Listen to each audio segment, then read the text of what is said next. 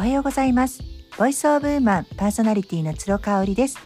この番組はファッションのお悩みや女性のマインド解放軸とした明日がちょっと生きやすくなるそんな tips を紹介しています。はいお盆が終わりましてまだまだ残暑が厳しそうな日本全国ですよね。私はあのかなり涼しくなった長野からあの今日ですね移動して神戸の自宅に帰るんですね。ちょっと怖いなと思っているのがまたあの湿度と暑さクーラー三昧の部屋での生活がね待ってるんだなって思うとああ早くクーラーなしの生活したいなっていうふうに思いますね。年々冬の方が強くなって夏に弱くなるっていうの皆さん同世代の方だったらあるんじゃないかなと思います。まあでも今若い子ももうクーラーなしの部屋では眠れないですよね。無理かなって思います。そのぐらい殺人的な暑さが続いていますのでうんクーラーあんまり好きじゃないんだけどクーラーの恩恵に預かるしかないのかなという気もしますね。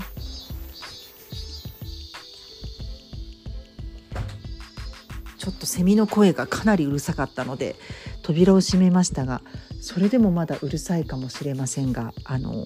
しっかり声張ってお話ししますので最後まで聞いていただけたらと思います。今回ちょっと長めに滞在をしてですねあのそれでもうちの両親とはもう円滑に円満に時間を過ごせてるんですね。でまああの少し前まで結構私10代の時とか20代の時、うん、子供を産んでからしばらくあんまり両親とですねいい関係が保てていない時期があったんですけれども、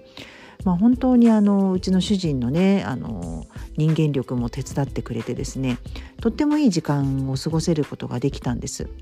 でまあなんでかなって思っててあの正直ねあの両親が変わったっていう印象はないんですよね。まああの円満になってるのでこう喧嘩腰にならないっていうことはあるんですけれどもあのー、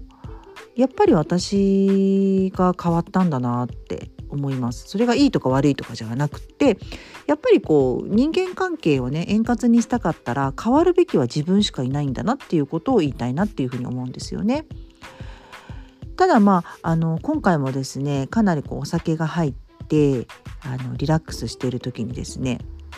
あの、まあ、うちの夫婦ねあんまりお金遣いがあの何て言うんでしょう節約するタイプではないんですよ。まあ、あればあるだけ使っちゃうっていう感じなのでまあ正直うち男の子2人だしねあの全くお金を残すつもりはないっていう同意のもとでねあの過ごしているんですけども、まあ、それがうちの両親にも伝わっているんでしょうね、まあ、見てればわかるっていう感じなんでしょうが。やはりねそれについてすごくいつも注意をされるんですよね。であのまあ投資とか不動産とか結構うちの両親詳しいんですけれどもあのそういう知識も私とかにはなかったりとかするしね。あとはまあ本当に酔い越しのお金は持たないみたいなスタンスもちょっと見ていて不安だということは言われましたただね数年前だったらきっと喧嘩になっていたところがあの今回はこうまたうまくねあの穏やかに会話が終わることができたっていうのって何が違うんだろうかなっていうふうに思ったんですよ。私の返し方が違ったのかいやいやそうではないんですよね。もうね傾聴力を磨いたっていうところと傾聴力が特に目上の人と会話をする時にすごく大事なんだっていうことに気づいたからなんですよね。なのでまあそういう話をしてくれている時に私と主人が何をしていたかっていうとですねもうずっと話をただただ聞いていたっていうだけなんですよ。うん、反論したいなって思ったりとかこれちょっと分かってもらいたいから一言申し上げたいみたいな時ってあるじゃないですかそれもねぐっと我慢するんですよぐっと我慢してとにかく最後まで話させてあげるっていう感じ。うん、これねやっぱりあの昭和の時代を生きてきた方はね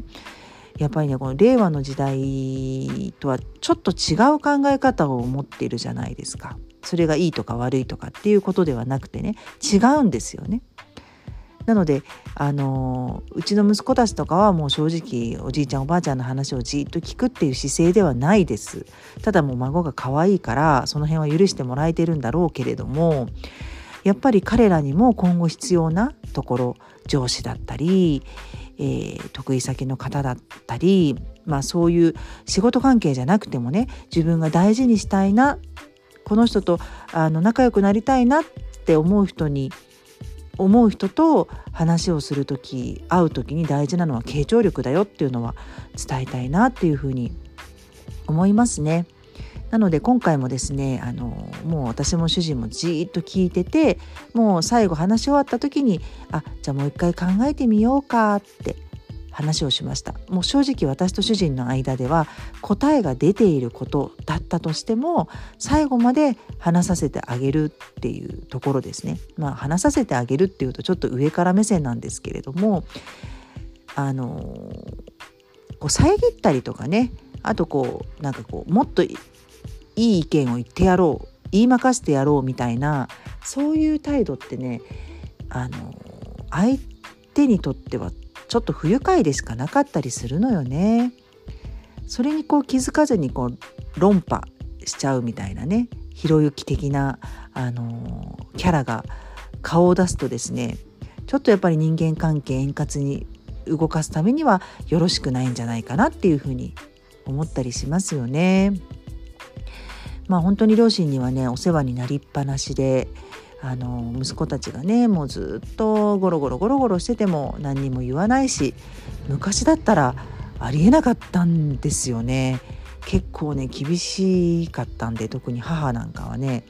とっても時間管理に厳しかったりとか、うん、体を動かす学業に勤しむみたいなところにはあのとってもうるさかったのでその孫に対してのあのオープンマインドな姿はやっぱりびっくりしますよね。ああやっぱり変わったんだなというか孫って可愛いんだなって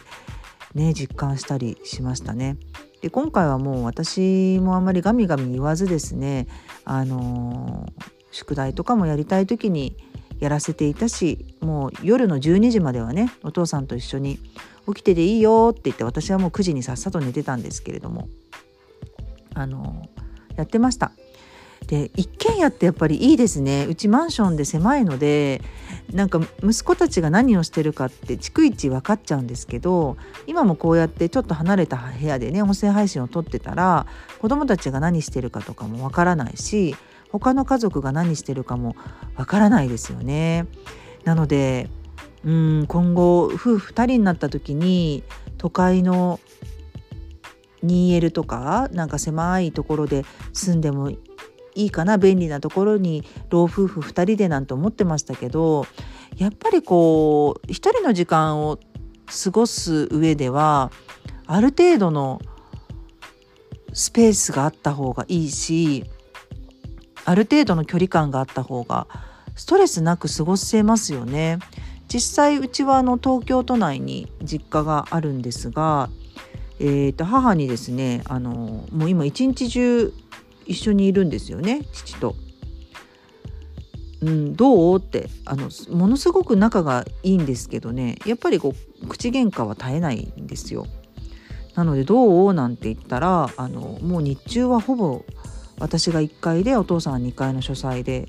いるので全く顔を突き合わせないともうご飯食べる時ぐらいだからあの大丈夫よって言ってましたね。このコロナ禍でちょっと心配はしていたんですけれどもまあうまく適応してるなっていうふうに思いました。うちのね両親は本当にまだまだ元気で今年もあとスペインにあの旅行に行くって言ってましたね。私なんかよりも全然海外旅行してるしね。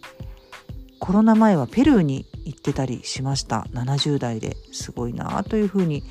思いましたね。あの緑に癒されてそして両親の美味しい手作り料理で心身ともにあの健康になって帰りたいと思います。本当に楽しいお盆休みゆっくりできたお盆休みでした。音声配信はまだまだやろうと思ってますのであのお付き合いいただけたらと思います。今日も最後まで聞いていただいてありがとうございました。それではまた明日。